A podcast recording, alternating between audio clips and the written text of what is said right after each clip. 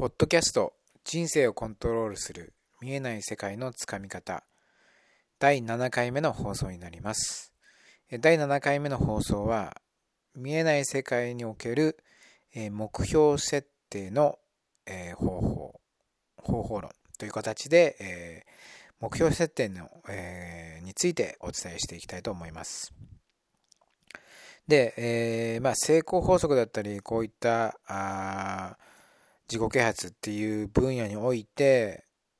ま、非常にですね、目標設定の方法っていうのはいろんなところで言われているので、まあ、あのー、ですね、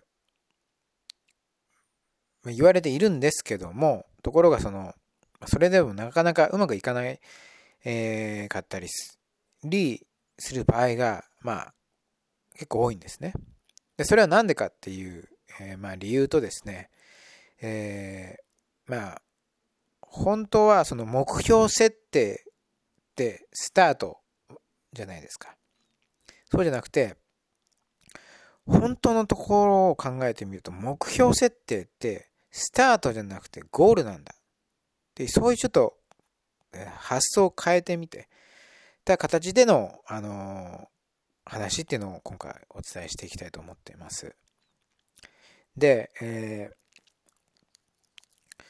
ー、目標設定っていうと、まあ、例えば、半、まあ、例えば半年までに、えー、半年以内に、えー、何々を実現させるとか、独立を果たすとか、えー、10キロダイエット成功するだとか、っていう風な、まあ、形で、えまあ、立てたりすると思うんですけども、で、その立て方には、その、例えば具体的にだったり、えー、まあ、期限を決めたりだとか、まあ、いろいろとその法則があったりしますよね。その成功法、その目標設定の立て方のノウハウに応じた、あまあ、目標設定の方法がいろいろあるわけですけども、えー、そもそもですね、あの、目標設定っていうのは、まあ、前回ちょっと第6回目か、第6回目で話したんですけども、あの自分の中にある思いと、えー、意識的な思いが、これが、のベクトルがですね、方向性が同一方向を向かないといけないわけですね。で、世間にあるあの目標設定っていうのはどちらかっていうと、意識を主導としたえー、意識がこっち行きたいから、それを、その、見えない部分、無意識的な部分をそ、どうやったら意識の方に持っていけるかっていう風な、えー、アプローチ方法というか、方向性に、えー、向かっていくんですけども、実はそうじゃなくって、意識は目標を決めるだとか、設定する権利はないんですよ。極端な話。そうじゃなくて、自分の本心、自分の心、自分の見えない領域っていうのは、本当のところ何を求めているのかっていうのを感じ取ってあげる。寄り添ってあげる。意識がそっちに合わせてあげる。そういうことが大事なんですね。つまり主導権は内側にあるわけです。見えない世界側にあるっていうことです。で、それを寄り添ってあげる。っていうことが、そういうスタンスが目標設定には大事っていうことです。で、最初の話になりますけども、ところが、その、世間で言われている成功法則っていうのは、意識が主導になって、それに対して、例えば無意識のすごい力を使いましょうみたいなアプローチをかけるんです。ところが、その、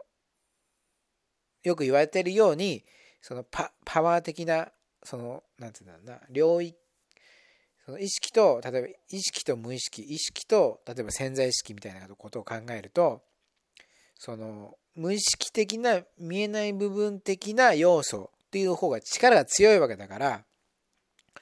それよく言われますよね。そのなんか90%以上あるみたいな、90何が無意識なんだみたいな。で、そういうことなんですけども、つまりそっちの方が強いから、意識が主導権を持っちゃうと、例えば90何95対5みたいなね、そんな比率で、まあ、圧倒的にその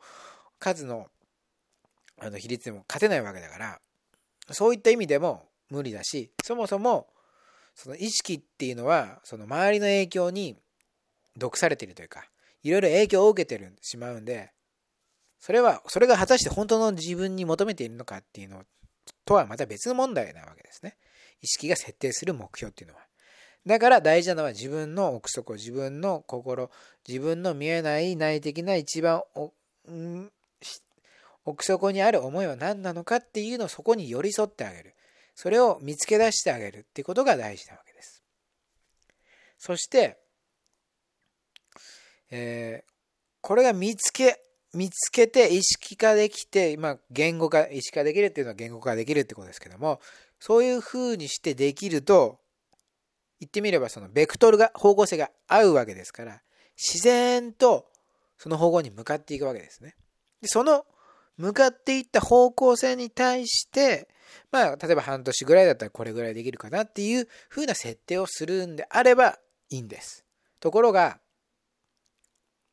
それはもう自然に流れていくからね。だところが、その、これなんだ自分の本当の思いはこれなんだって見てやってみても実はそれが違った違う場合もあるわけです。やってみてあちょっと違うなっていう場合ももちろんあるわけです。だからそのそれをその自分の中にある本当の思いっていうのを見つここから非常に大事なことを言うので、えーまあ、よく聞いていただきたいんですけど、その自分の中にある、その一番大切な目標というか大切な思いっていうのを把握すると、意識、意識化できると、それは自然にそっちの方向にもう向かっていかざるを得ないっていう状態になるんです。ね、もう自動、もう、その、運命が走り出すみたいな感じで、えー、もうそれはもう向かっていかざる、もう電車乗っちゃったら、その、その方向に走っていかざるを得なくなるようなイメージで、そんなような状態になるわけです。つまり、一番最初で伝えましたけど、目標設定はスタートではなくゴールだっていうのはそういう意味なんです。その思いの電車に乗ったらもうそれはもうそっちの方向に進んでいかざるを得ないくなるわけです。そういう意味において目標設定のはスタートではなくゴールだっていうことです。つまり、じゃあいかにその目標設定というゴールにたどり着けるか。だってたどり着いたらもう自然と自動運転が始まるわけだから、その誰に何を言われようが突き進んでいいけるわけですよ。極端な話ね。だから、目標設定というゴールが大事なわけです。じゃあそのゴールをどうすれば目標設定をどうするかっていうのは、まず、えー、意識で考えるじゃなくて、自分の、えー、心、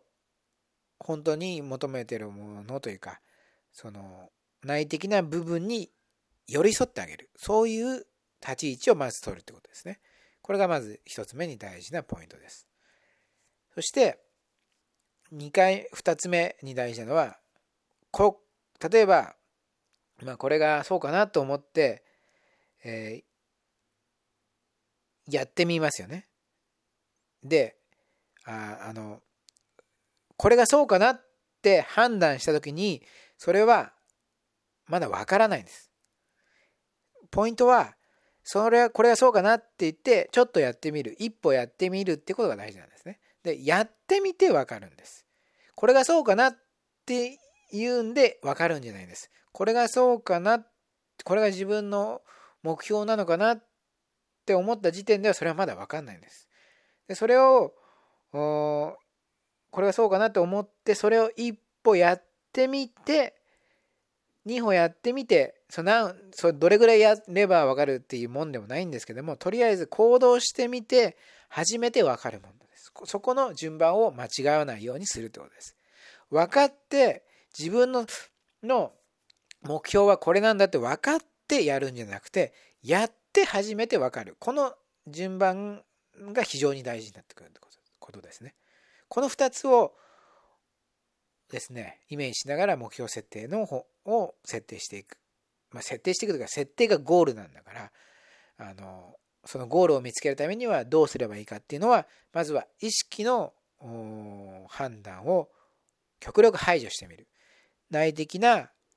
自分の本心の思いっていうものに寄り添う。このスタンスがまず大事だということと、これがそうかなと思ったらやってみる。やってみて、その目標が本当に自分の目標なのかっていうのは分かってからやるんじゃなくて、やってみて初めて分かる。こういうスタンスが、この2つのですね、スタンスが、その見えない世界における目標設定において非常に重要なことになります。で、まあ、あの、新しい年になって、まあ、いろいろと今年1年こういったことをしていきたいみたいな目標設定ですね。えー、まあ、あの時期的にもですね、非常にその目標設定をしやすい時期では、まあ、そういう時期があるかないかっていうのはないのかもしれないんですけども、まあ、比較的ですね、あの新しい気持ちになりやすいですね、時期にはなりますので、まあ、あの、まあ、自分の中にある目標は何なのかっていうのを考えて、えー、今言った2点のポイントですね。をポイントに、えー、実際に取り組んでみていただければと思います。で、まあ、やってみてわかるっていうんで、やってみて、あ、これ違うなって思ったら、もうやめちゃっていいんです。で、やめちゃって、でもしかしたら、それがもし本当の自分の思いだったらね、あの、また、何、何週間か何ヶ月かした後にそういった同じような思いがまた浮き上がってくるんですよ。で、それがまた浮き上がってきたら、またやればいいわけだし、そういうようなスタンスで、えー、自分の中をの、えー、の目標設定という部分をそういったイメージで、え捉えていっていただければと思います、え今回の放送はこれで終了となります。最後までお聴きいただきありがとうございました。